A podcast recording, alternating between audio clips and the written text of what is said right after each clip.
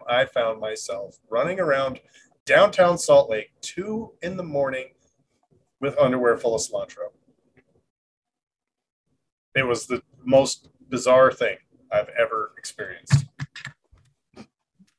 Underwear full of cilantro.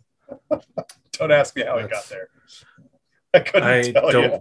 I don't think I want to know how I got there. I mean, if it was a really hot, humid day and you were sweating pretty heavily, it probably helped with the stink. But you know, who knows? How absorbent is what is the absorbency of cilantro? what a generous interpretation. I'm trying to give benefit of the doubt. Like, you know, I couldn't get into Oh, any air fresheners, but you know, there was a Walmart and their spice aisle was open. Oh no. Oh no. But anyway, hello everyone, and welcome to another episode of the Black Tower Podcast. We are a dedicated Wheel of Time podcast because we are nerds, we love it, and it is a fantastic series and TV show, and we can't resist talking about it. I am your addiction. Bajan Mahal, Andrew. I am your Sorovan Mahale, Josh, drinking from And- an invisible cup tonight. It's only half invisible. Half invisible cup tonight. Dude, you've only got half a cup. How is it staying full? What's oh, going on? Weaves of the power, my guy. Yeah, we'll go with that. Uh, our third, our Amicon Daniel, Amicon Mahale, I guess I should give the full title. Uh, Daniel I mean, is on his way to the recording studio from being out in the field, also known as working, and should be joining us here relatively soon. But what you can do in the meantime, while you're waiting for Daniel to come in and you're listening to all of us talk about our promos and plugs and all this other stuff, uh, you can go on over to the Black Tower Pod, well, just blacktowerpod.com uh, to find anything and everything Black Tower Podcast, uh, merch shop, Patreon, Discord, calendar, list of episodes, all that fantastic stuff is right there at blacktowerpod.com. Also on the site, you can find a nice handy link to a very successful and a very fantastic business, great friends of the podcast. And, you know, they have no choice but to tolerate and be around Josh, the Crystal Barista. we're obligated to say great friends, by the way, Are you because that's my best friend. Hey! contractually enforced best friend? I mean, not that it needs to be enforced, but I mean, you know, but the contract is but- there for backup, right? It is. It is. The Crystal Barista. You guys know her. Um, for those of you local to the Utah area, uh, we are actually gearing up for the Crystal Festival. And as I was just explaining, we do have um, a whole butt ton of new inventory because we just did a week long rock shop buyout trip where it was a 27 hour drive one way. They loaded up an entire rock shop, drove it all the way back home, and now we're going to sell it all at the Crystal Festival for stupidly low prices because that's how we do. So come check that out. If you don't live in Utah or you don't want to fly in to Utah to come to the Crystal Festival, that's cool. Go to thecrystalbarista.com or facebook.com slash rockpick or follow them on Twitter at rockpick. So good times. Super sponsor, super show sponsor, super Yeah. awesome people. Somewhere else you can go to find even more awesome people. I'm not saying they are more awesome than Crystal Barista, but they are at least equally as awesome. Is thegreatblight.com. There is That's an true. ever evolving spoiler friendly wiki for the Wheel of Time book series, and I think they are working on including the TV show. Don't quote me on that. Uh, but if you want to know what happens in the books and you're only up to, I don't know, book three, you can go and check out the wiki there, search anything in it, and see events by book so that you don't get spoiled. You can also find a ton of other Wheel of Time content creators, podcasts, YouTubers, musicians, artists, trivia, you name it. You can find a ton of other people that will talk your ear off about the Wheel of Time at will for free there. When you're done with that, uh, or while you're even listening to us and then other content creators, you can go over to newcreationsbyjen.com and check out a ton of Wheel of Time inspired merch to include Wheel of Time content creator merch like the frosty mugs and things like that. So go and check all those out. And if you do, tell them that the Black Tower podcast sent you and help validate our existence and them tolerating us at all. We're going to post pictures of our heads on the internet and wait for validation. It's a good plan. um, last plug for this episode, and uh, it'll be plugged probably into the well into the future. We have something new for you. We have somewhat partnered with a energy supplement company called Dubby, D U B B Y. You can find all their Dubby. stuff at dubby.gg if you want to just look and see what they are. If you want to know what Dubby is, it is a jitterless energy supplement uh, blend. Each container comes with about 30 servings or 30 scoops worth. And uh, a normal serving has about 150 milligrams of caffeine, the same as about two standard cups of coffee. Uh, it has no sugars, no artificial coloring, none of that crazy stuff. If you are sensitive to artificial sugars like Splenda, do be cognizant of that. But uh, it's fantastic. We've been trying it for what, two weeks now? Yeah, somewhere around there. I, I gotta say, um, you know, the jitterless, it cracks me up a little bit. It is jitterless if you don't drink a lot of it. Or if you're already if you're going to like the uh the gym or something like that, um, where you're actually gonna expel a lot of energy. Um, it does have a tiny bit of a pre-workout feel. So, as Andrew said, you know, proceed with caution. But Yeah. for those of you degenerates like me who drink caffeine all day, every day, you're good. Yeah, it's it's going to be dependent on your caffeine tolerance and sensitivity. Again, one scoop, roughly 150 milligrams of caffeine. Uh, it's nothing crazy for me, but you know you can adjust the amount that you use to your own liking because you control the scoops. Um, if you want to try it out, there is a discount link down in the show notes or description on YouTube, or you can just go to uh, dubby.gg, find whichever one you want. They have three flavors. They have Dub Sludge, they have Dragonade, which is one I have. Josh has Dub Sludge, and Daniel has Galaxy Grenade. Um, I think we all enjoy our flavors. They all taste really good. Um, they're pretty good. I would say let them dissolve in water a little bit more than just you know shaking and stirring it. Uh, it helps with some of that kind of chalky powder stuff, which already isn't that There's bad with it. It's a pretty fine powder. But you can use uh, code BTP, that is B as in boy, Perrin sure does nothing in the TV show. P as in that Perrin really needs to do something in this episode. or P as in Parent, Perrin! please for the love of God, do Please, something for in the love TV show. God, do something. you can you can Holy use code BTP for 10% off your order of anything that is not already on sale or discounted. So go and check it out and see if you like it. Deep breath. so all the promos, all the shout outs, all that kind of stuff done and out of the way. We are not alone. Yes, three weeks in a row now, we have guests. They're all fantastic. They're all super exciting, and we're super excited to have all of them. This time we have with us Kyle from Bingetown TV. Go ahead and say hi, Kyle. Hello, hello. for Kyle. Woo, Yes, woo. It's it's an honor to be here. I cannot wait to talk about all the stuff with you guys. It's been great chatting before the episode started, so I'm excited to actually get into uh, some Wheel of Time talk as well. So what is what is Bingetown? What do you guys do? Like So just break it down for us. Yeah, so Bingetown TV, we um we cover a lot of like sci-fi, fantasy TV. Um, we kind of break it into three different parts. So we have a Pitch Town series where one of the seven of us or a guest will come on and pitch us one of their favorite shows. We watch the pilot and then we talk about whether we're going to keep watching it or not. Um, we have a Rooks and Vets, which is kind of an extension of Pitch Town. Is when we actually dive into the show. So we'll have people that have watched the TV show watch it with people who are watching it for the first time. Uh, we did the first one we did with that was Spartacus, the Starz TV show Spartacus. That was a blast. Um, and then we kind of just do like a great show. And then we do like a binge with us is just kind of classic like TV shows like Wheel of Time as they come out. We just do episodes like that. And I think y'all done some anime too, right? Like Attack on Titan. Yeah, we actually just started doing anime. That's kind of like been the underlying secret goal almost of Bingetown of some of us in Binge Bingetown is to get to the anime content. So I mean, yeah, that's kind of like a. Trojan I- horse. Oh yeah. I, I hate anime. yes, I'm with my people. Premium Crunchyroll subscription. What? yes. Code Well, if you ever need recommendations, let me know because if I don't have them, I can get awesome.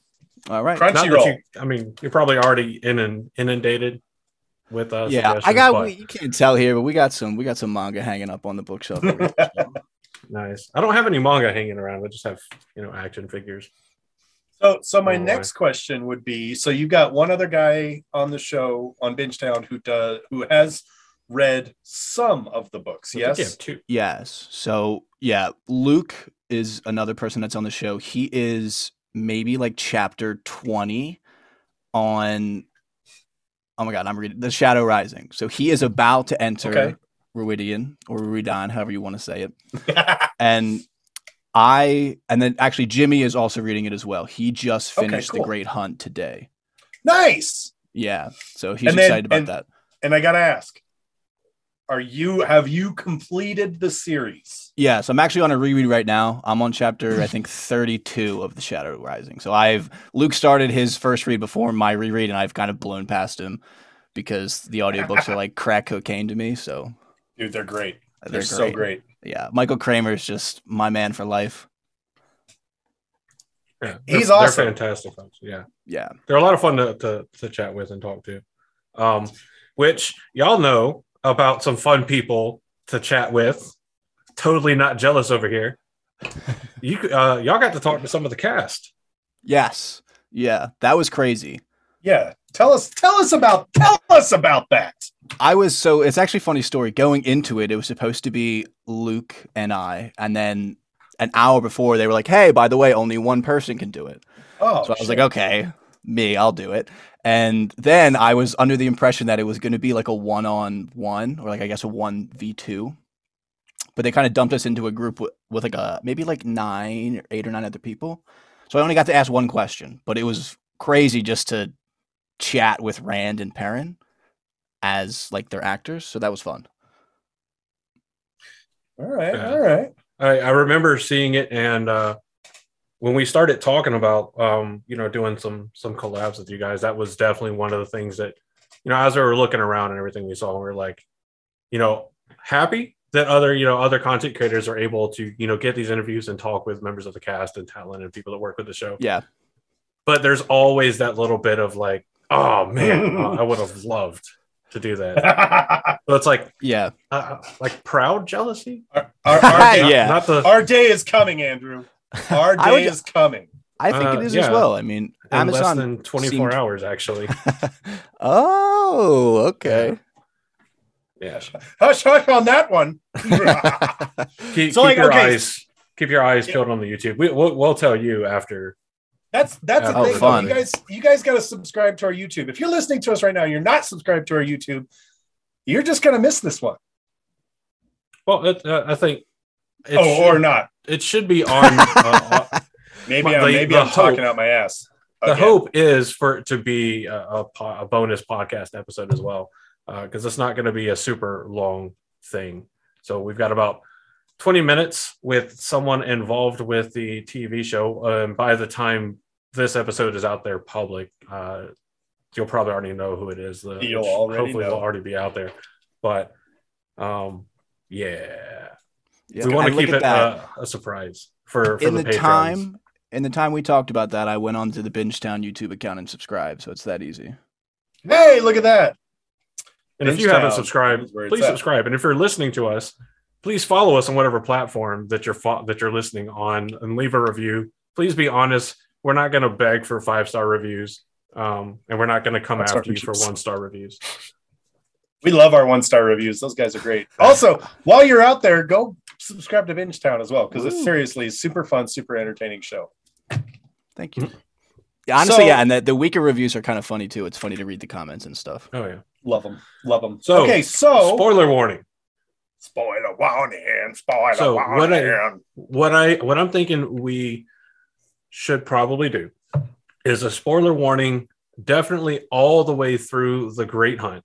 Uh, maybe into at least the first half. Well, we'll just say all the way through the Dragon Reborn. So the first three books. because I, based off of season one, with it being predominantly Eye of the World, um, a little bit of New Spring here and there, and uh, a faint bit of Great Hunt, at least from what I remember. Uh, I don't think we'll go too far past Dragon Reborn in season two. I hope not. And that's what we're talking about today. Right? That's right. Yeah. Things what to expect when you're expecting season two. We know everything about season two, and we're going to spill all the tea right here, right now. Every last thing about it. I picked Anything we tell you here that uh, that you don't see or don't hear about later uh, just means that it changed in the time that we discovered everything about season two. So So, so for those we're you, we're in the we're in the dark too. We have no clue what to expect other than what you know is obvious from season one. But you know we're going to speculate on it some. Uh, there's been some some stuff that has come out about season two. Namely, there's castings uh, that have come out. People that we know are cast or recast for well, not recast, but are continuing on for season two. Uh, there is definitely at least one recast that everybody has known about for quite a while uh, Yes. and some new cast that are that are going to be joining the ensemble. But for your spoiler warning, if you have not completed all the way through book three, The Dragon Reborn of Robert Jordan's The Wheel of Time series, and you have not finished watching all of season one of the Wheel of Time TV show on Amazon Prime, you should probably click off of this or you're going to be spoiled. If you don't care about spoilers, hang out, stick around. And what we'll do is if we're going to talk about something like how it might have implications for later on in the series, at that point we'll say like, hey, you know, this could be spoilers for the rest of the series. So keep your ears out for Yeah. those because we'll I'm try, sure we'll there'll be at least one or keep two. it. We'll try and keep it there, but you know. Uh, So so okay, so I gotta fir- first off, I gotta say because Kyle, we haven't um we haven't had you on the show before, obviously. Um, you watch the show, and as someone who's read the full series and watched the TV show, how are you? Uh, how are you leaning? How, how are you feeling about the show? And it's okay. You can be honest. Yes. So I actually listened to a little bit of your guys' um like what Amazon had changed episode. And I have to agree that up until episode 7, I was feeling pretty good. After episode 7, I was feeling really good. And then the finale was a bit of a gut punch the first time I watched it of like holy shit, like where are we going with this? Um but after watching it a couple more times my boy. Uh, yeah, literally, exactly. I'm still feeling that way about Perrin, but we'll, we can talk about that throughout. And I, the finale honestly dampened my like excitement for season two a little bit, but I mean, I cannot wait to see what they come up with. They've definitely done a lot of good things. A lot of the changes, obviously, are a little bit of a head scratcher. They've set up some more interesting things in season two, especially with Moiraine and Lan. So we'll see what happens. I'm gonna watch it no matter what. I mean, there's literally almost there's very small amount of things they could have done that would make me not at least give season two a try. So, and then I say all this, and then they're gonna come out with teasers and trailers, And we're I'm gonna be gonna there. be, We're gonna yeah, be I'm gonna be gassed up watching, like making plans to take off work. So, so All take right. all of that with a grain of salt. Yeah. No, well, we- so shared that sentiment almost exactly. Yeah, so uh, maybe let's start with the the obvious, I guess, elephant in the room that everybody's been talking about. You know, wanting to know why, uh, even kind of uh, theorizing that the the loss of I say the loss like he died.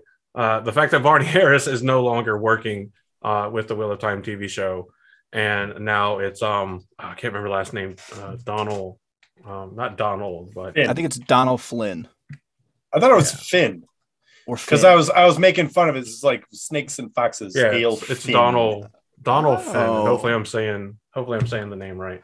well, if it's not, it is now. Yeah. He's a Um, drop. Which is is- now.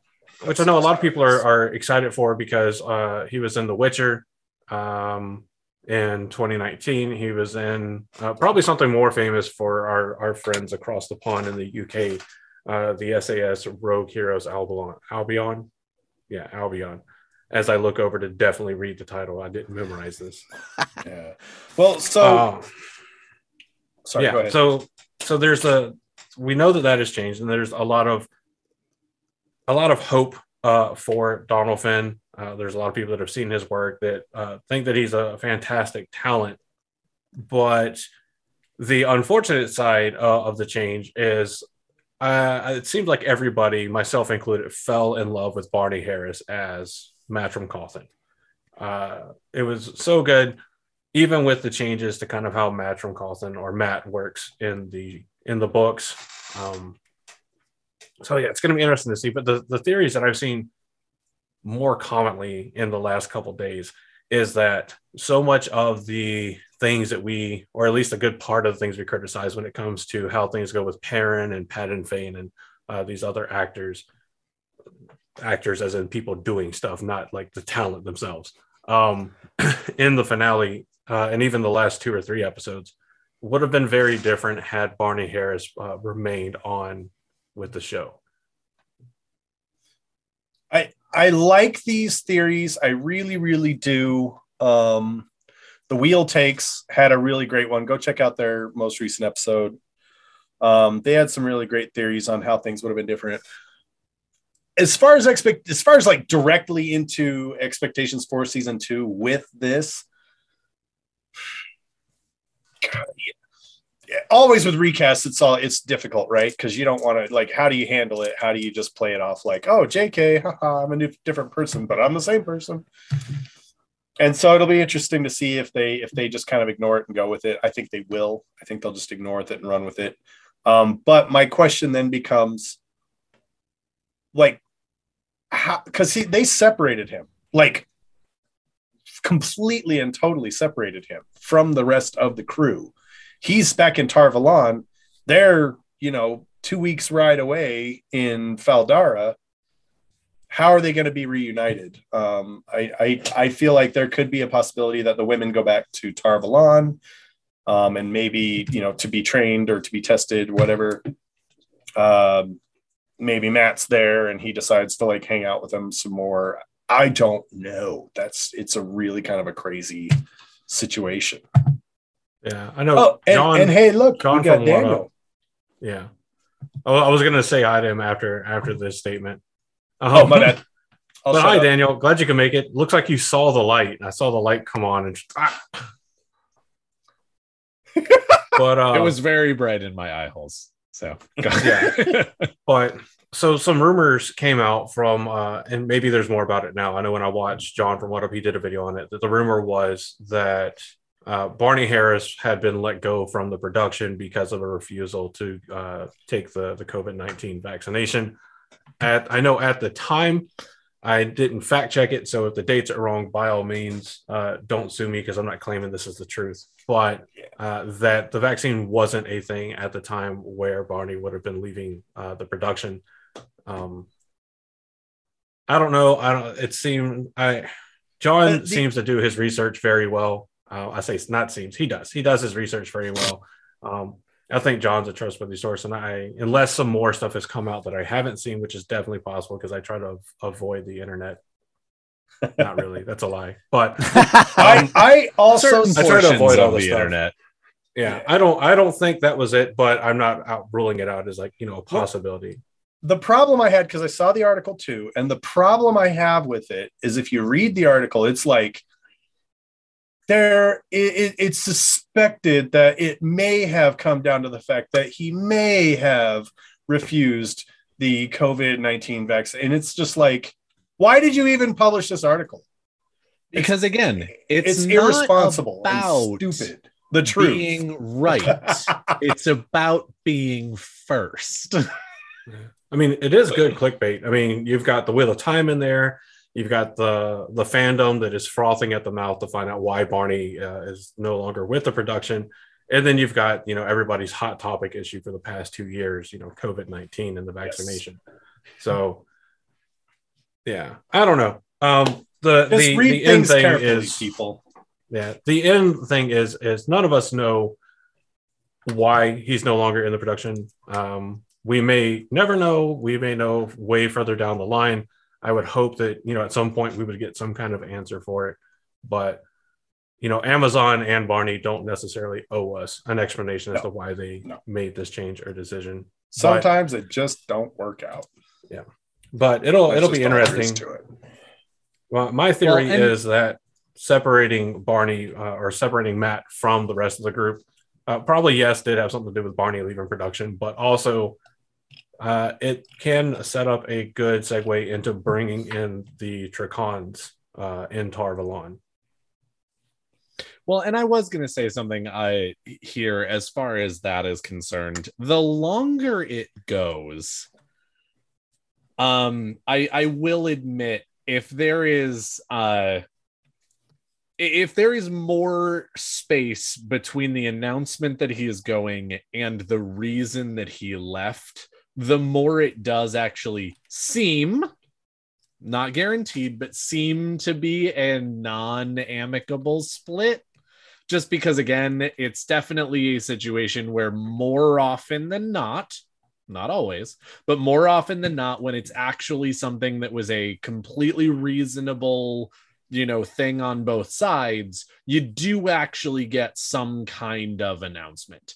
That being said, um, since we don't know anything about it, it's definitely I I am not willing or able or uh, interested in trying to throw either party under the bus because while I am more often than not willing to believe that individuals are shit, I am also relatively easy or and willing to admit that companies can be shit.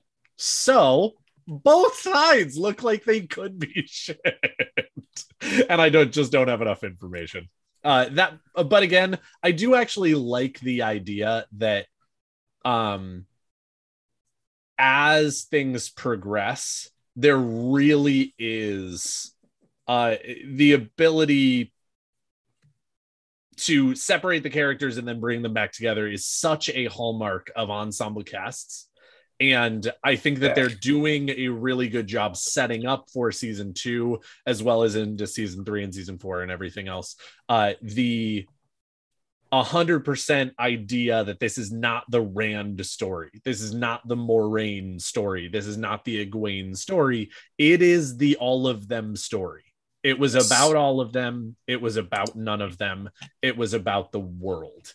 And so I I love the the idea that they're starting that off early, even though it doesn't necessarily happen this way in the books, and it doesn't necessarily happen this early in the books. Um, it is a good way to really hit home. We are following everyone's storyline and get used to that because it's gonna happen. Yeah. Anyway, that was one of the casting quotes. I know where you got that from. Yeah, that was it. Was. But anyway, Daniel, this is Kyle from Bingetown. Uh, Kyle, Kyle, this is Daniel Hello. from Black Tower Podcast. nice to meet you, Daniel. You as well. Nice yeah, I've heard. I've heard good things. Did you ride your bike home from work? I did, and I rode the speed limit or lower all the way home because I had no choice. There was enough traffic that I didn't get to choose. That makes sense. Wow. yeah. What What about What about you, Kyle? What What do you think about uh, you know obviously having finished the series? What do you think about the splitting Mat from the group at this point in the story and how they're going to rectify that? I feel like it's perfectly fine in my eyes, especially because it kind of it does kind of jive with Mat's character a little bit. I know that was a huge discussion online after episode 6 of is this kind of character assassination of Mat that he's not going with them or not. And I just think that he is a character that kind of thrives a little bit on his own. He meshes really well with almost every character and side character in the series. So I'm honestly a little excited about it. This is one of those things that there are taking a little bit of liberties from the book. Actually, probably a lot of it of liberties from the book.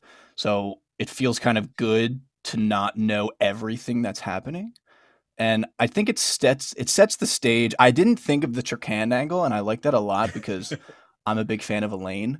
But I just like we're kind. Of, I knew we were gonna get along. Yes, and but like we know that, and we're doing spoilers up until the end of book three, so we know that right. Tom is alive. So yes. and we know that they Wait, have what.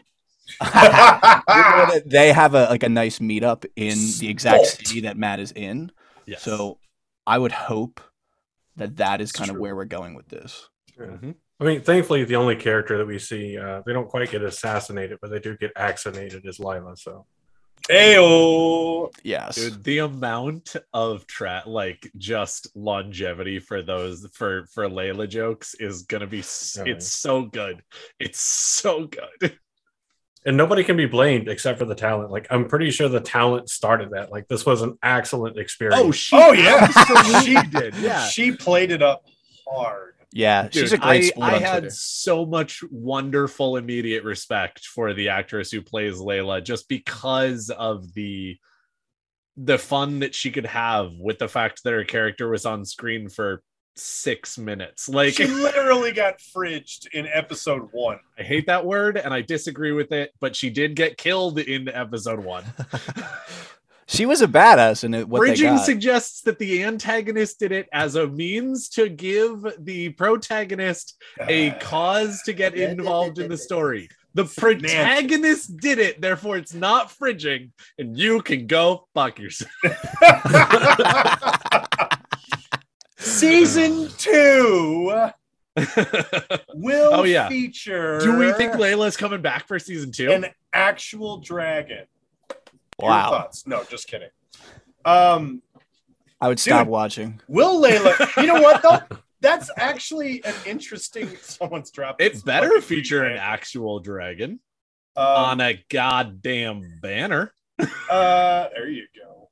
Yeah, where's the Okay. dragon banner? Okay, That's a great point. I gotta say, will What's we in get the box? dragon banner Rafe. What's in the box? I want the Oh dragon shit, is it I- Gwyneth Paltrow's head in that box? uh, With the Horn of Valere? or one of her candles. nah, the, This this candle smells like my severed head. That- that's how that's how the dragon is gonna you know defeat the dark one. That's the only tools he needs: the horn of Valere and a goop candle called with the scent of my vagina. yeah. Yep. Gwyneth Paltrow's Musk. Yeah. oh god. Yeah. So uh, I guess like the kind of biggest like tease kind of cliffhangery thing that uh or hook as uh more apt people I guess have put it. I'm gonna call it a cliffhanger because I'm a plebeian. Um that's my rationale. I'm not saying anybody that calls it a cliffhanger is a pleb. You know, be whatever you be whatever you want to be. Uh the Seanchan. I, I love the way they're introduced. I love the metric of, you know, they uh, look very distinctly exotic from what we have seen from the, the Randlands or the Westlands thus far. I love the fact that they show up at a beachhead and they're like, there's a little girl digging up the Empress's clams. Better do a tsunami about it. oh, that's great. I mean, it's. I know that's not why they did it, but until we see actual Falme, uh, I'm just going to assume that you know they just saw a little girl digging for food in the beach, and we're like, tsunami. I don't think they saw the girl. I don't think they did. I think, I think I don't think it would have mattered if they did. That but yeah, that would I imply- actually agree with Josh. That would imply think- that the Seanchan don't watch, and we know they are the best watchers. Hey. Wow. That was You know what. I think they're gonna do? I was deep. I think I think they're gonna go full deja blue on this. They're gonna raise up the waves and they're gonna bring their ships up, turn to the side, and just boop, park. That's what I think they're gonna. That's my prediction. That would be the think most Tokyo- unbelievable thing. I, I just if they left I us with that love If you wanted to show yourself as having the biggest dick energy in Yeah. the world, what would you do? I've got a You fleet Tokyo of drift 100 the boat. ships. Ah, I'm so pissed you said that before I got to say it. Oh, but no, yeah. you you I- you you, I wanna you see get it. all your channelers to create a water ramp, and then you go, "Hey guys, beep." Well, I think that's that's actually my favorite part. My very first thought when I saw the Seanchan and they make the tidal wave, I was like, they sailed around for a while. I bet you, I bet you good money that they sailed around for a while and picked a place that was the most unlandable bullshit place. And then we're like, yeah, but we're the Seanchan, so we're gonna make it landable, motherfuckers. like just to really throw everybody in Randland off. yeah, Because they're like, yeah, no, that place is protected. Nobody would be stupid enough to land there. The Seanchan would, motherfucker. Like, Well, it gets interesting because uh, at the end of episode eight, uh, the season finale, Rand goes off on his "I must be" solo excursion, which is book three. Yeah. Correct. So, now, we've we've already got that element from there. So it's going to be interesting to see like kind of how they reconcile him being at Falme. You know, if maybe something causes him to turn to Falme, or he just goes to Falme first. It may just be that he may just travel to Falme first because you know ta'veren. and that's that's actually where I wanted to go next. Like, is he going to? I don't think he's going to the Aiel Waste. I know a lot of people he's doing that theorize Yeah, I don't think he is either. my my guess Kyle, what do you think? I would Donut hate Tear. that. I I didn't even consider that as a possibility. it's so yeah. I hate it so much soon. it wasn't It's even in my. no, yeah, It's no. too soon. You know, I hate it so much I've already forgotten the idea. no, I. It's going to be interesting because again, one of the things that I love about this story really is the idea that no one is truly alone, uh, even when they feel it.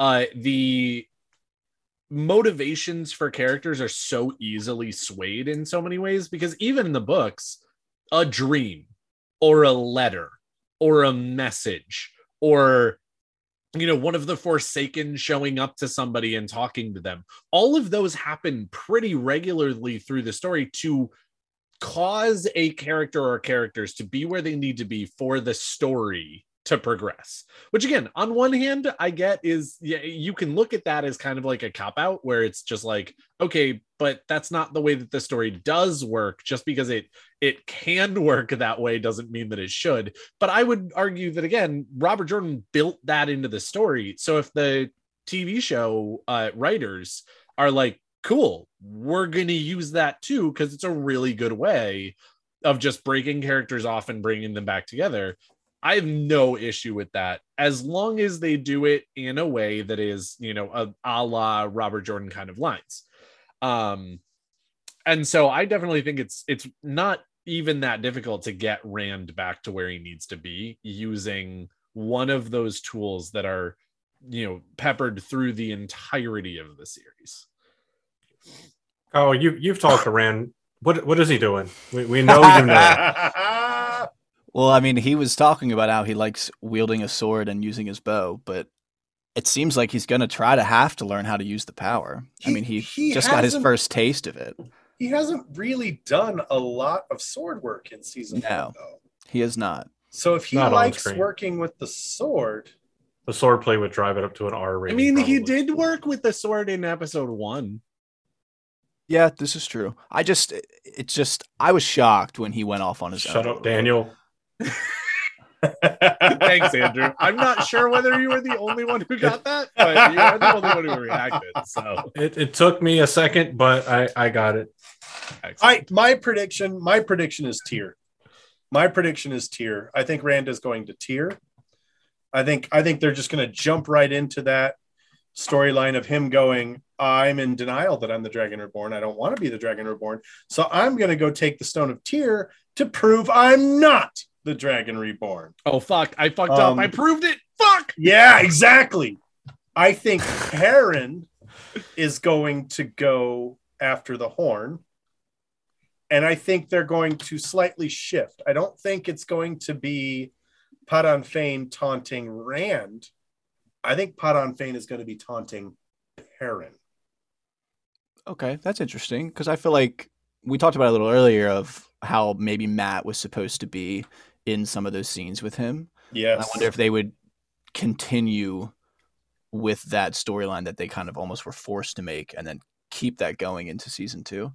That kind of hurts my heart a little bit because I like Yeah. Rand and, and Loial bonding on the hunt a lot. oh that's so good Yeah, that's and that's they've already set it up that it's Perrin and Loial bonding. yeah, well, this and is I, true. I do. I'm not angry at that change, and I do actually like that, and I think that they're going to lean into that. And the other thing is, I honestly, as much as I hate this change again, because I like the character so much, um, I absolutely at this point think Perrin is going after the horn, and there is no Hurin.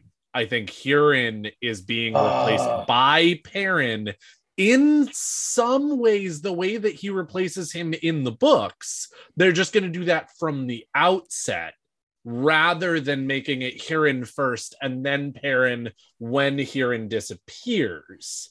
I think Perrin is just from the get go going to find out that he is an evil sniffer um, and go after the horn.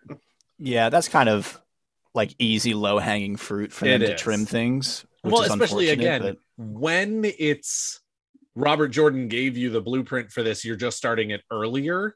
Like that is some of the changes that again I hate it because I like Hurin. Not because I think it's a bad change, except that it means we don't get Hurin, and I like Hurin. Like that's the only reason. So it's a I mean- selfish, shitty reason. no, don't say that. It's a great reason. Well, part of it too, when when we look back at the books, um, and I'm not going into specifics, so this doesn't Sure. spoil too much. But when we look at the characters that Loial, for example, interacts with the most, has mo- most of uh, a kind of development, uh, kind of arc, and kind of kinship and relationship, and is around the most in terms of total series, which I'm sure is what Rafe and team are looking at too. How do we set up total series stuff now?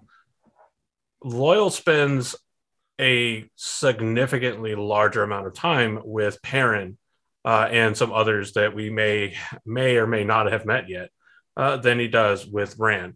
Um, it is a big part of the Great Hunt, you know, this camaraderie between Rand and Loial and uh, and Hurin, um, you know, going through the, the portal stones and everything like that. But ultimately, for the majority of the series, you know, Loial spends a ton of time with Perrin.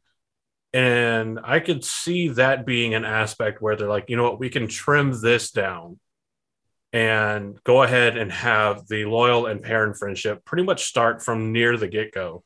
Um, because we still got our iconic, our, our, our iconic scene of uh, Rand walking into the library and Loial popping up and Rand shitting his hair and marked pants, um, you know, and, and pulling a sword on him. Um, you know, we still got that part. At least. with your hair marked Poking knives at me.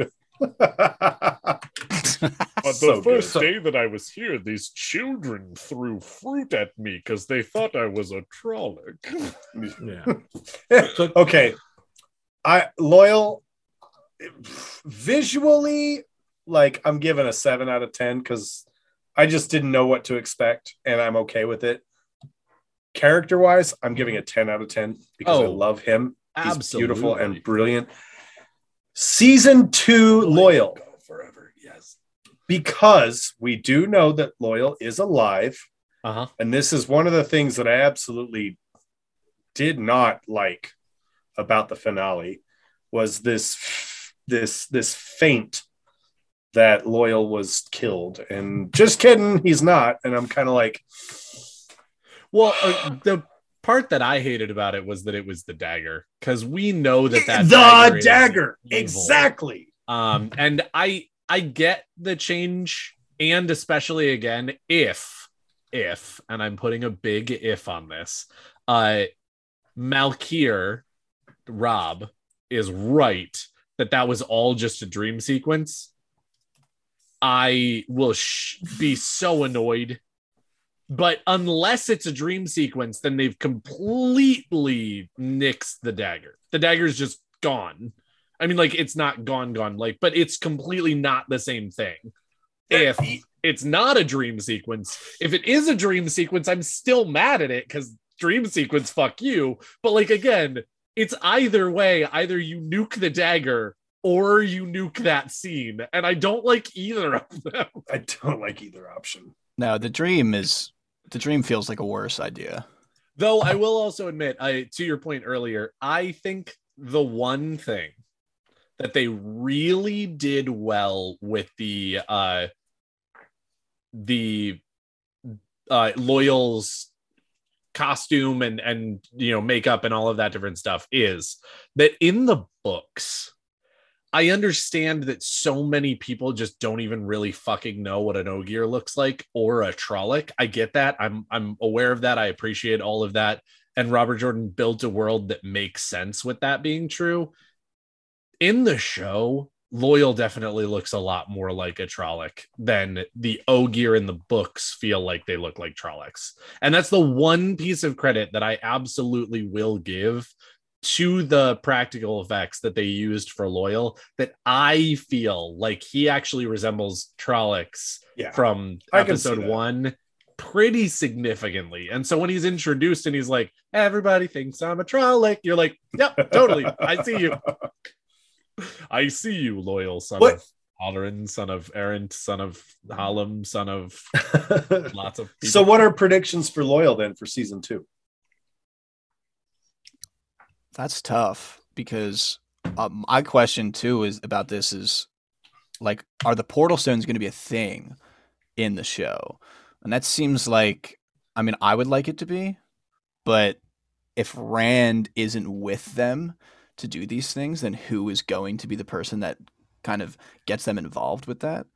So We might not get a flicker, flicker, flicker, flicker, flicker scene. I- Yeah. I don't know. I actually have a strong feeling that Rand will still get pulled into Portal Stone okay, Well, area, well, but that it won't be quite the same. Like, I don't know if because obviously I get that we're going through book three, right? yes, Yes. all the way through. Okay, cool. I absolutely appreciate, I really do, that Ingtar needs Flicker for his top 15 anime redemption it. arcs. right? Yes. But needs is to happen. Ingtar It- even it alive? has to be there if you're doing the Ingtar storyline. However, if we lose Ingtar, which again, again, again, they casted him, I believe. I love Ingtar. Ingtar's so good. Ingtar's actually a great character. But if you're really looking to cut out as many characters that don't need to be there as possible, Ingtar is not a terrible choice. I, it just sucks because he's such a great story. but if you But cut he Ingtar, cast, you don't Ingtar. need. yeah, he was cast. Well, So- but he's in the room where everybody dies. so, So what I- about this? So oh, again, go if ahead, that's Kyle. a dream sequence, he's not dead. If it isn't a dream sequence, he might be. If he, we know Maybe Udo's alive, survived so he might be. I don't, I don't fucking know. I don't. I don't think Anyway, we got to sorry, Kyle. confirm. I don't think we got to confirm casting for Ingtar in season one. He's only confirmed for season two. Yeah, I heard, and this actually oh, fair. It's, this was probably what up because I feel like everything I know about casting news is from him. But Hey, John, we got one of your fans. but um, We got four of your fans I think- Well, actually. I mean, four. I mean, yeah, they had casted someone, the guy who plays the Ingtar role in season one, but he wasn't. Something happened with him with like conflicts of interest or like cast or I'm He's- sorry, He's doing schedule. Willow, the TV show, as well. Yeah, Hetzke Yeah. put it in the chat. Yeah, So technically, I think because his name, he's credited as Lord. yeah. Yeah, Yokoda? Yokoda. Yeah, Thanks. So I thank you, think- Hetzke, for putting that in the chat. yeah, Indeed, my yes. man. Um, so I, we're gonna get Ingtar, and Well, actually, again, Ingtar's, Ingtar's actor is a great actor. Agreed. I actually remember the casting for it and being like, I know this motherfucker. Like, yeah, yeah. Da Vinci's Demons, great TV show. nope. Ugh. Yeah. I mean, well, Man. since we're talking about casting, um, that might be a good segue. Let's talk about uh, some, the confirmed casting we have so far uh, for season two.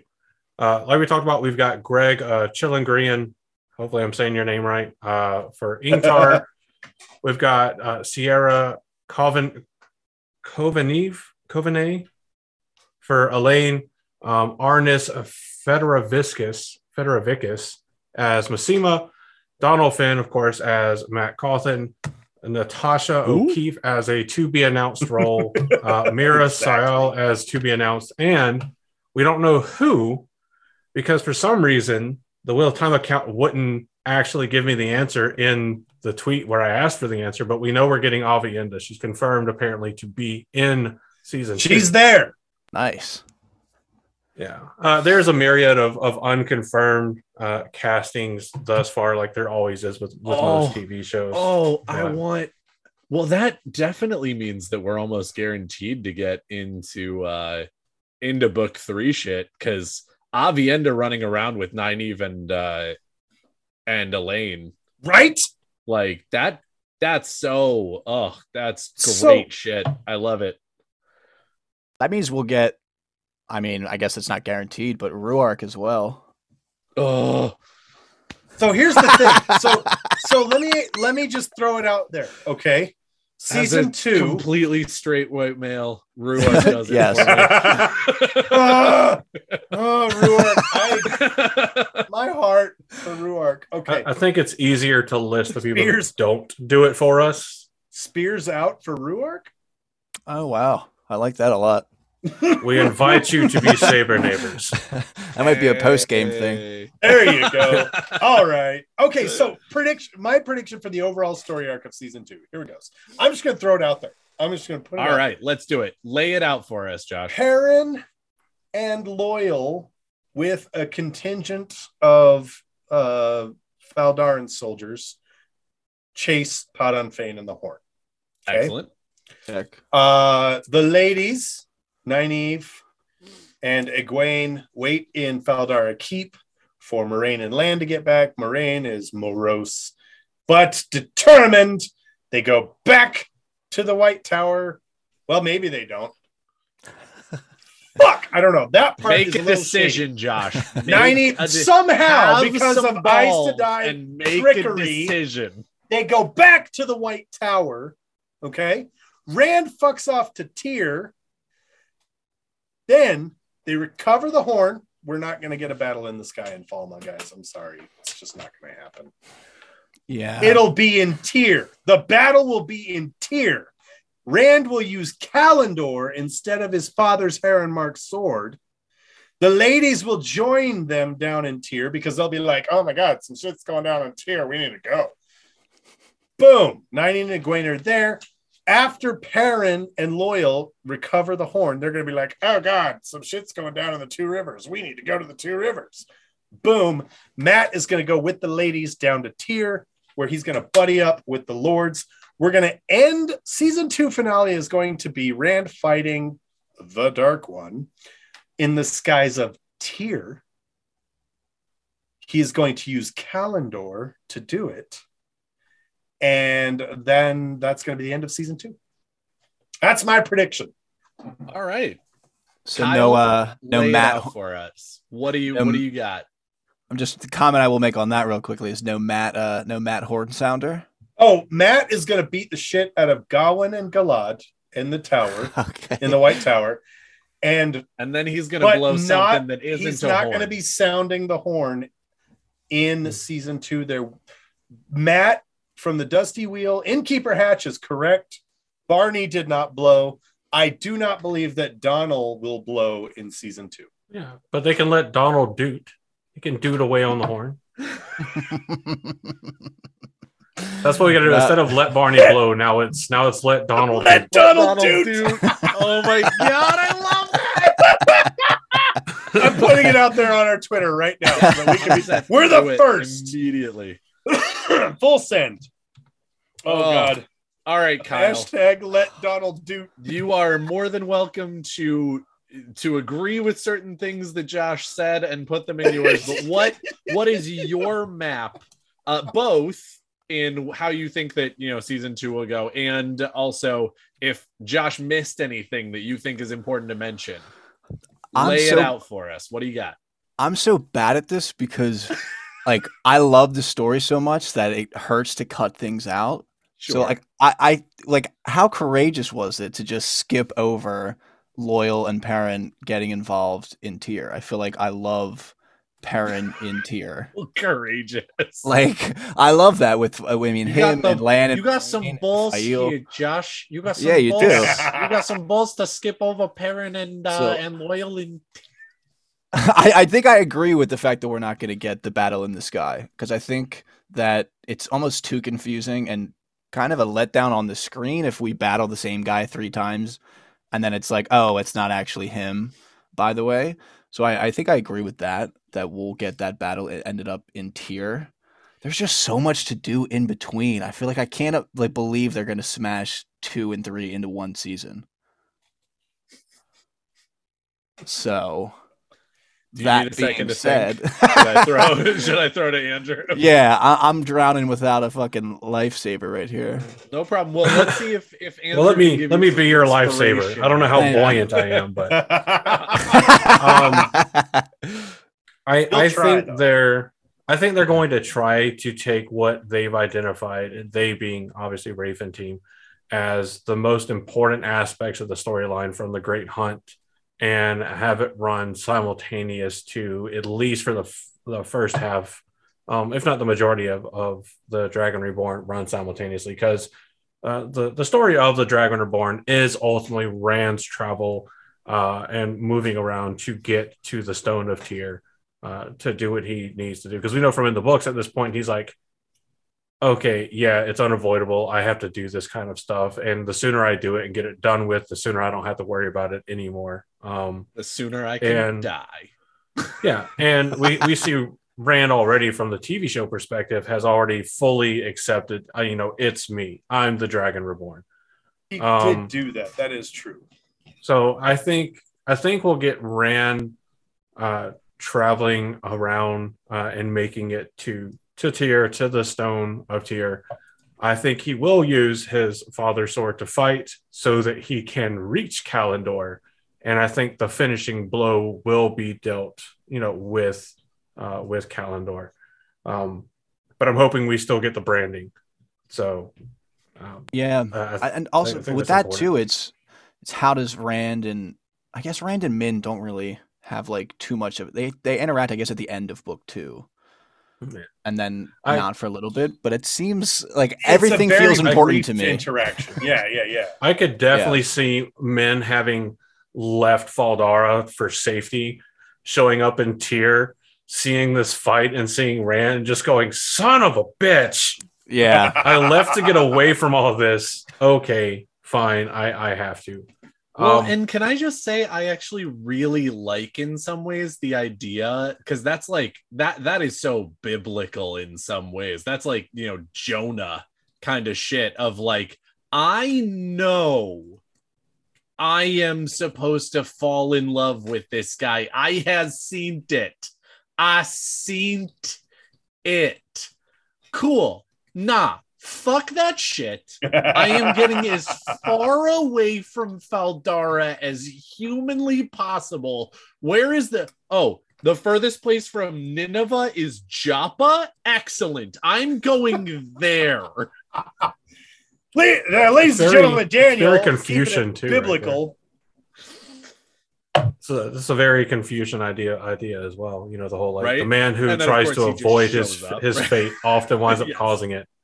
Um so but I think I think that they're for season two that they're gonna have fuck. Rand's arc uh essentially from Dragon Reborn run its course. The middle part of it may be soaked up by us getting, you know, some mirror world action that may still happen with some some different characters. It may be a solo, like come to Jesus moment, or you know, come to Selene moment. Maybe who knows?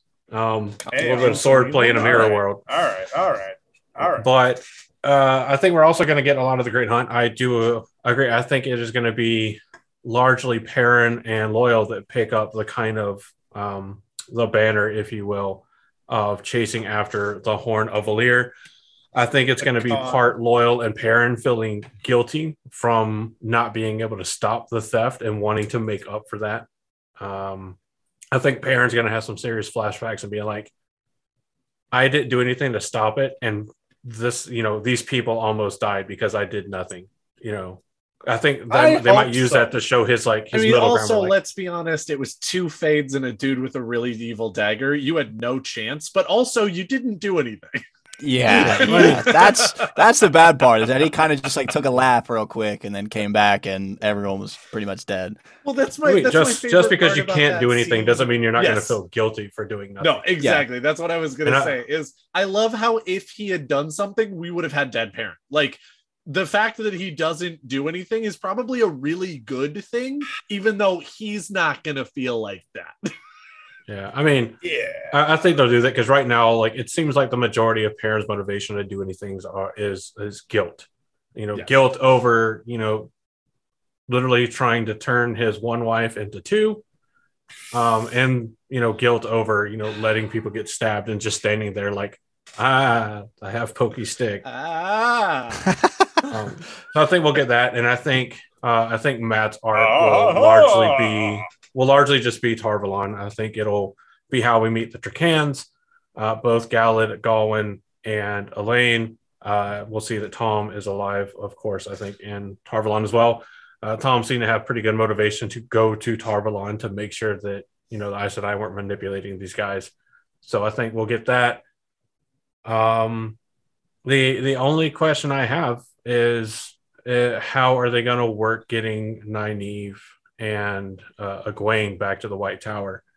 Um, I'm unsure about that because I I don't know that Moiraine goes back to the White Tower with them. I don't see that happening with the way they have set things up unless unless um Siuan makes contact somehow. Um, because we know that like Rafe has already said that they they had to set up things they had to set up things for for Moiraine and Lan to have something to do because you can't keep Rosamund Pike and Daniel Henney on retainer and then have them do you know nothing for an entire season. Yeah, that- I- that's what that's why my prediction involves them taking Egwene and Nynaeve back to the tower, and then fucking off down to Tear to try and meet back up with Rand. So I guess I just if- don't I don't see their motivation to go back. Like Moiraine has essentially swore not to go back. Yeah, I mean, though, if she's still, she doesn't have to follow that oath anymore. Well, I mean, she never took an oath to not go back, but Yeah, she did. no, she didn't. She took an oath. the she oath took an oath to obey Siuan, not to never go back to And Tar Valon. to never Well, return and to never until return until calls her home. Siuan calls her home. Yeah. Okay, that part's true. Yeah. Yeah. So that's. I mean, I feel yeah. like it would be a little upsetting almost if that scene was such like a big focus in episode six, and then and then just kind of gets just tossed. right Yeah, away she's like, "Yeah, you know what? Come But- back. Forget about yeah, that." right. and that, but and this is the disappointing thing. But I kind of feel like that might happen.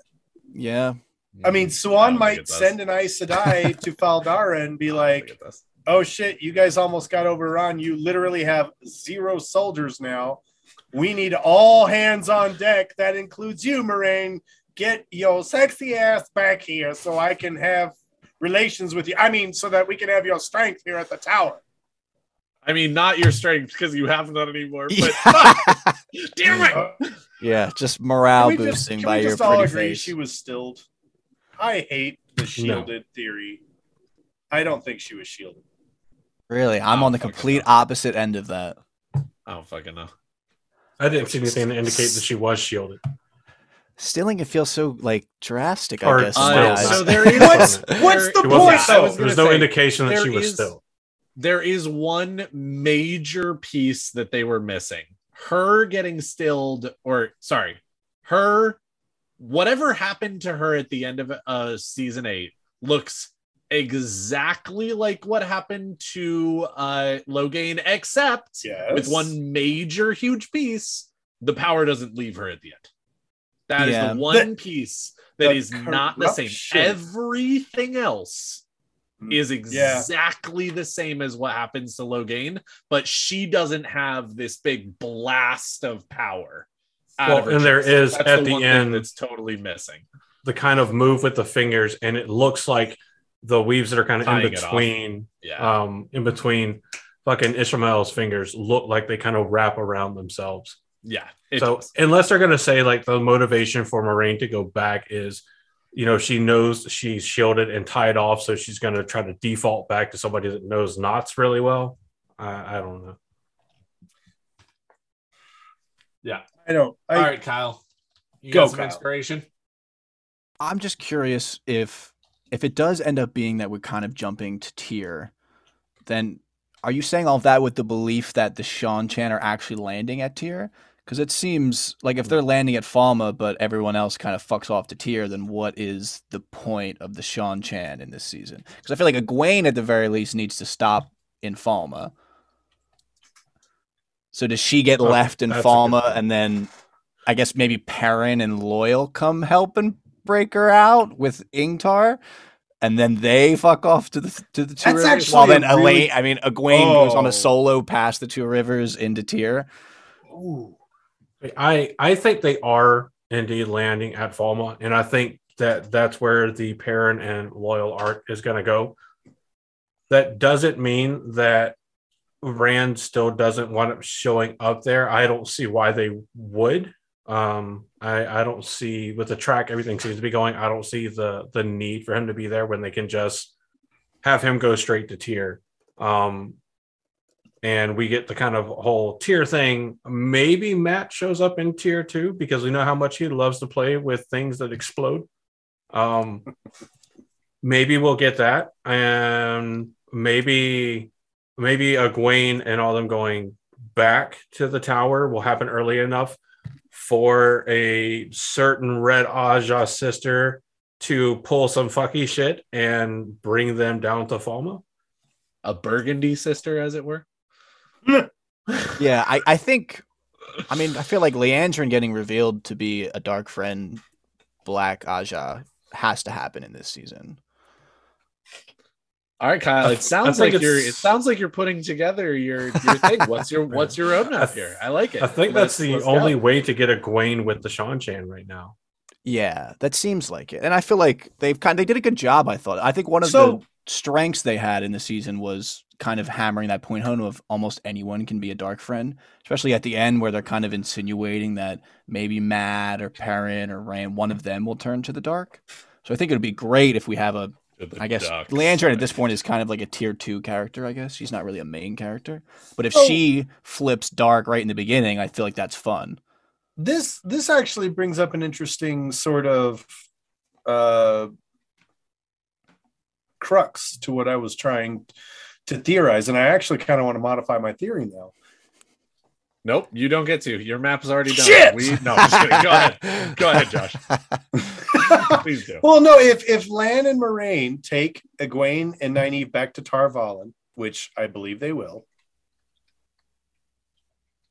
Liandrin has already expressed supreme interest in Nynaeve and Egwene. Well, Nynaeve at the very least.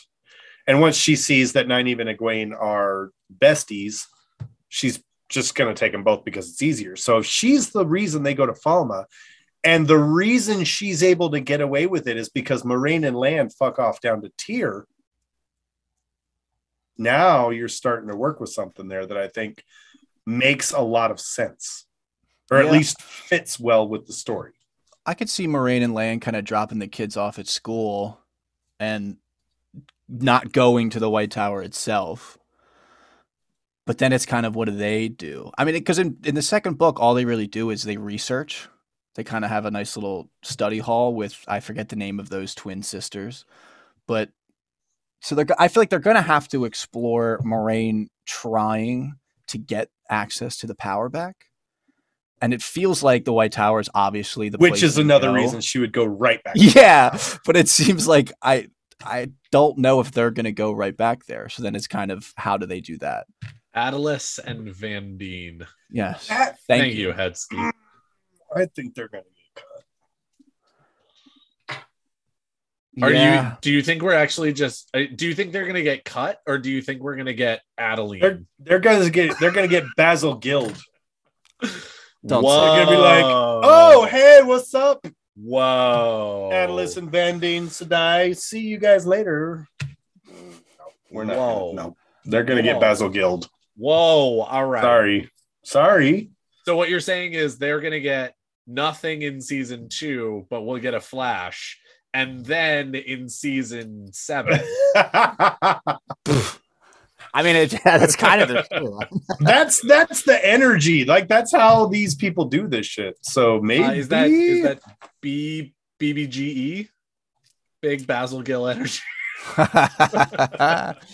or is it just BGE, Big Big Gill Energy, I like that a lot. Big Gill Energy? Yeah. I like it, but it's kind of respectful that you only need his last name and we Yeah. all know who we're talking about. absolutely. You know, no need for the formalities of the first name. Yep. Well, as we're reaching close to wrap up time, Uh, I think this could be a good question, and uh, we'll start off with Kyle for this. If let's just assume that season two will cover at least 80 to 90% of the events of uh, the Great Hunt and the Dragon Reborn. Let's just assume that. Okay.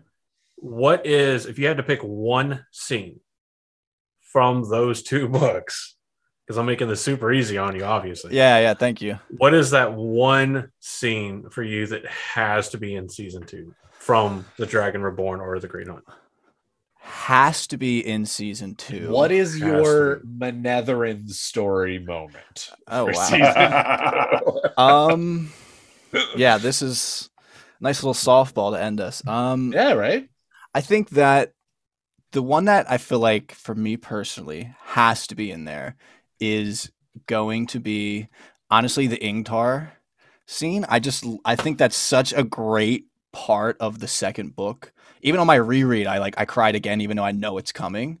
And I think it's such a great way to show the the way that people turn to the dark and how they're kind of bad people, but they're not. And I just I like the layers that are in there. But Like it's a not all black and white. or an But if- onion. but I guess another small scene because I'll cheat and do two. I really like when Rand's a little crazy. Cut his mic. Cut his mic. No. And, uh, and there's like what the 10 people roll up to him and he ends up like killing all of them and cutting their heads off and making like their dead bodies bow only because i would love to see how Josha acts in that scene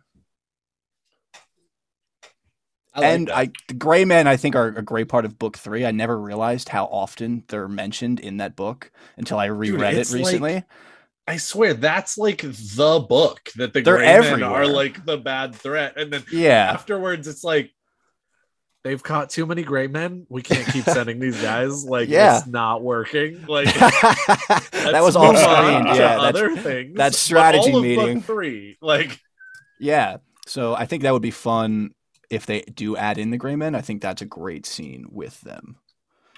Because I because the big thing they're gonna add in like a lot of the big ticket stuff. So I'll go a little more underrated. fair enough. All right. what is what is your scene there, Josh? The scene that I need in season two. Oof. I need I need this the scene where Perrin decides to do something. I I really need it. I really need Perrin to go. I made a mistake. I messed up, and What- because of that, the bad guys won, and I can't let that happen again. That's what, I scene need. Is that in book two and book three? What what scene? Shh. This is a TV show. It's an adaptation. Yeah, but he said from books two and three. What is the scene that you need from the books to include in Oh! season two? Like, I love you, but you didn't answer the question. Answer the fucking question. I didn't understand the assignment. Okay, My I bad. appreciate that. So We appreciate your answer. The assignment. However- what is the scene that gives you that feeling from books two and three? Because I think you and I might have kind of the same scene. It's it's a scene, and I was gonna say it. I I'm will choose upset. I already different said mine. What what's the scene, Josh? You know the answer. No, I know there's pressure on my brain, and I can't It's do when it. he meets Gaul. That's Yes. the scene. Yes, God damn it. damn it, Josh. I'm so upset I didn't say that. No, I, I mean, you're You're not wrong. Gaul, Gaul is very important. That is a very important scene. Uh, just kidding. I didn't really mean to put you on blast. It was just. Oh no, you know what? Yeah, that is a good.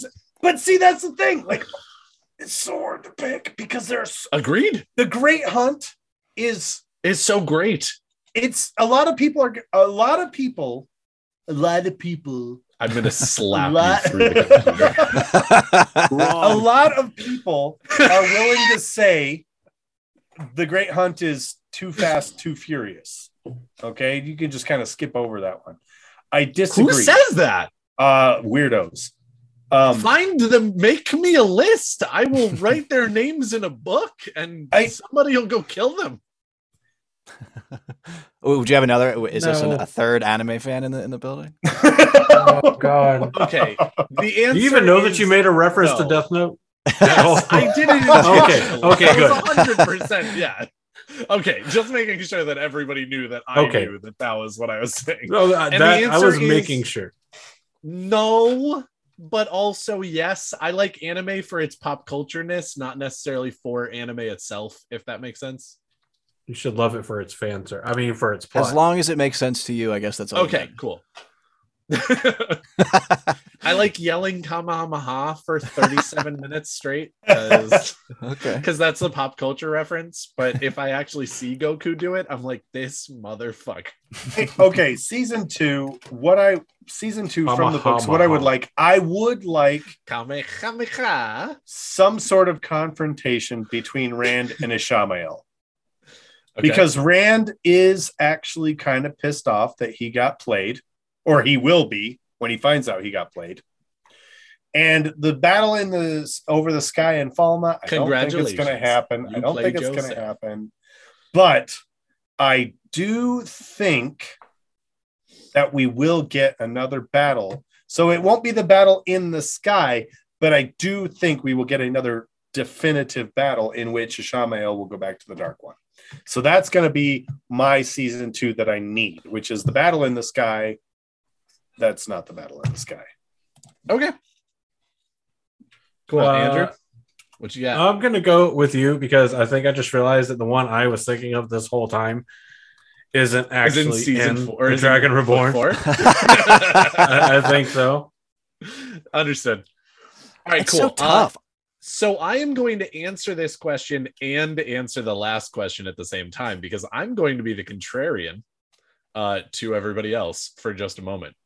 So I think season two, Rand fucks off and does his Dragon Reborn arc by himself, away from everybody else, that turns into his Great Hunt arc with Selene and ends with him getting information that Egwene has been trapped by the Seanchan, and that's what brings him to Falme. I think that Liandrin absolutely brings Egwene and Nynaeve and Elayne to Falme to be given to the Seanchan. They get Egwene. That's Rand's motivation to be there, and that we do get Donald Dutton and that is the definitive Donald. battle at the end of the at the end of season two. I think that the heroes of the Horn coming back and fighting a battle against the Seanchan, the White Cloaks, and Rand in the Sky against Ba'alzamon is too much of a season ender to just not do. so I that's definitely my prediction for season two that we actually do get that, but we skip over a lot of what we need to do in season three in the Dragon Reborn by just having Rand go through all of that before he gets to Falme. And then they just go straight to Tear afterwards. Maybe I mean not straight to Tear, but they go to Tear afterwards. Um, I definitely I hope think you're right. I definitely think that Perrin and uh, Loial go after uh, Fain to get the horn with the contingents of soldiers. And then either we get an X time later where they just go to Falme. Um, and that's why they're there as well with the horn to give to Mat, who has come from Tar Valon with Tom to uh to be there to blow the horn. Um, and I think that Moiraine and Lan go off on their own journey, and that we actually do get Moiraine stilled, and we also get Siuan stilled, and they bond over the fact that they're stilled until Nynaeve heals Moiraine. I think she actually heals Moiraine later. Hmm. Um, oh fuck, I just fucked up. You're gonna have to cut that. Oh, that was a spoiler for Sorry, later that was a hundred percent a spoiler for later. It wasn't me this time. It wasn't. It wasn't me this time. It wasn't me this So I apologize. Um, but yeah, so I think that's my map for uh, season two, and I think that the scene that I really, really need uh, in season two that is from uh, books two and three is uh um the the one where obviously I said mine earlier ish with uh Josh where it's Perrin meeting Gaul. Uh, and then I also really need, since I don't want to just say the same one as Josh, there's the other scene where Mat blows the the horn out of necessity, not because he actually thinks that he's worthy. In fact, I like the idea that he never actually feels worthy, but that he does it because no one else can. Because again, maybe not no one, because Perrin's there as well. But like again, I have always loved the fact about Mat's character that Kyle brought up earlier that like him not going with them to the Eye of the World or even to Fal Dara, that's book one Mat to a T. Like he does, but him not doing it, hundred percent within his character. I agree with him having that, uh, you know, agency and whatnot, hundred percent. But when the chips are down, when literally the fate of the world is at stake, Mat never lets people down. Even when he's going down this Darth Mat path, even when he could turn evil, even when all of this stuff is true, he does the right thing. And when he blows the horn of Valere in at the end of book two, that that is the beginning of Mat's redemption story. And I I really appreciate that as far as I will be responsible when you need me to. I will fight it. I will be angry about it. I will complain about it all the way through. but when you need me, I am there. And so Mat blowing the horn because there's no one else who will. That one, I, I need that one.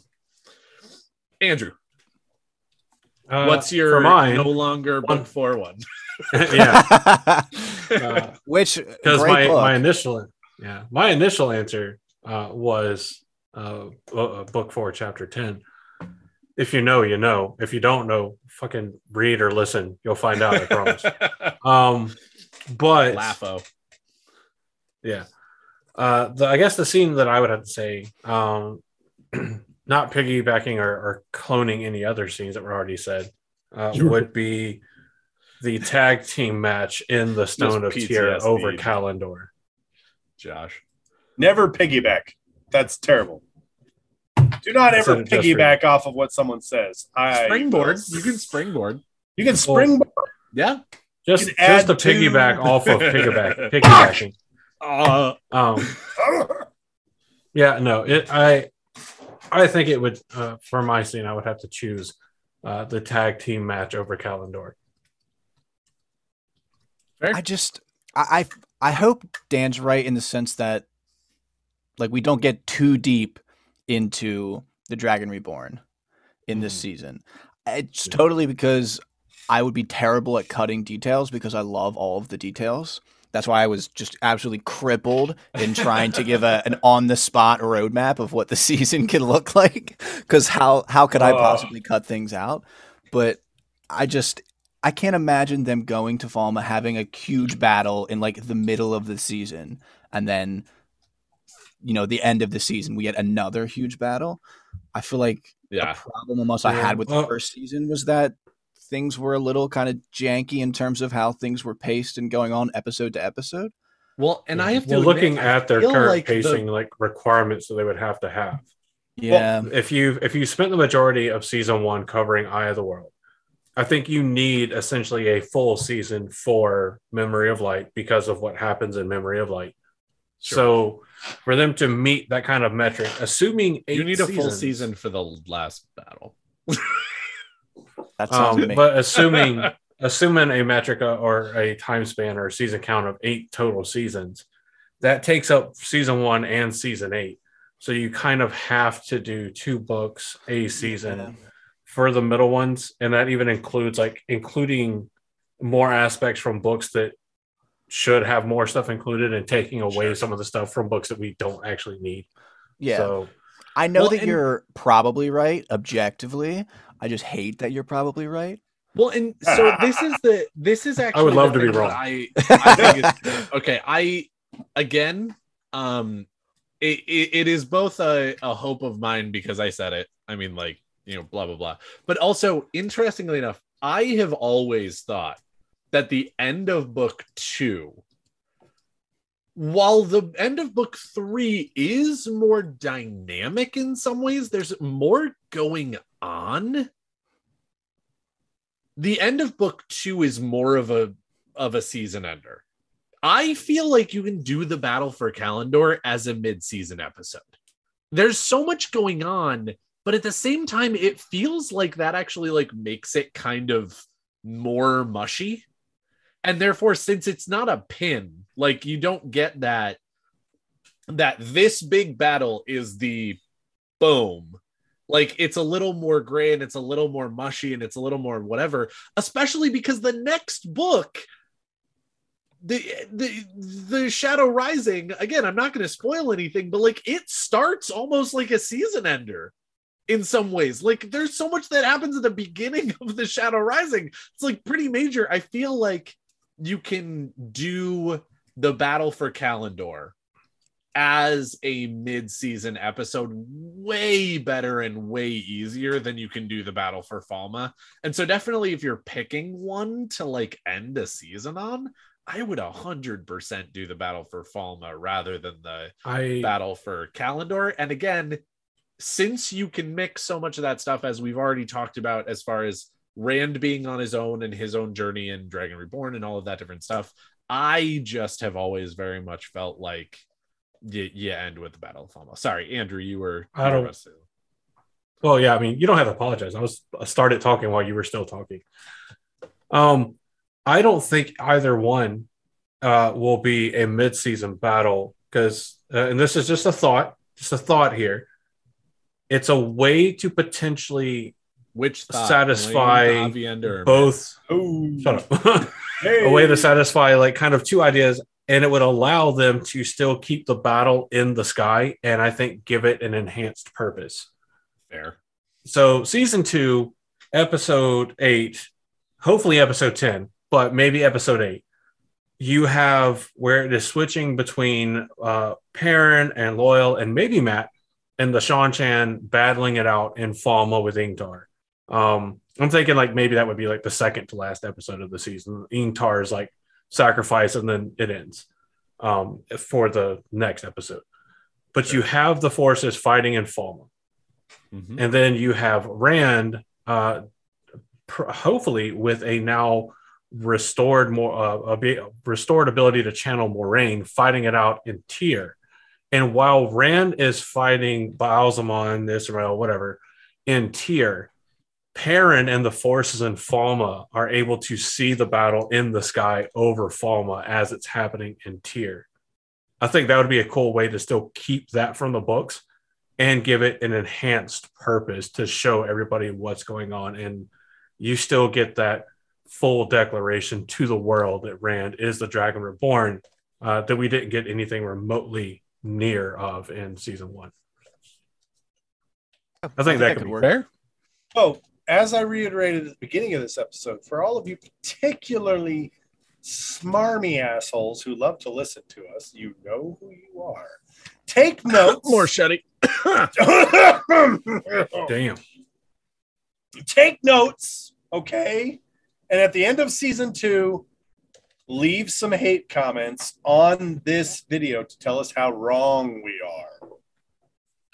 Yes. Go back almost the full year to this video Do it. and let us know how wrong we were. hang, hang on it right now. Mark, bookmark, save. Uh, you know, it'd really help if you subscribe to the YouTube channel and ring the Yeah. bell. That way, you get the reminders every week that we still produce content and uh, that you need to go back and tell us how wrong we were. I'm just saying. Yeah. And while you're at it, subscribe to Bingetown too, because Kyle had some pretty bold theories. Um, you might want to leave some hate comments on their videos. Too as well. Yeah. oh, oh, whoa. Sorry. Are you So- familiar with that that commercial? Okay, know. so it was a Jack in the no. Box commercial many years ago, and it became infamous in our uh, family uh, because it was a board meeting, and Jack is like, "I need bold ideas, guys, or I need you guys to be bold." And one of the guys goes, Your head is ridiculously large. And then one of the other people goes, too bold. and so anytime somebody in our family said something that was like a little too far or like whatever, somebody else would be like, too bold. Too bold. I like that. I like that. Well, as we wrap this If you're up, old like me and remember that commercial. Sorry, as we wrap this up, Andrew. Says the Uh, youngest guy on the As- podcast. Andrew's Yes. the youngest guy on the I'm the- I'm- podcast, you dick. Oh yeah.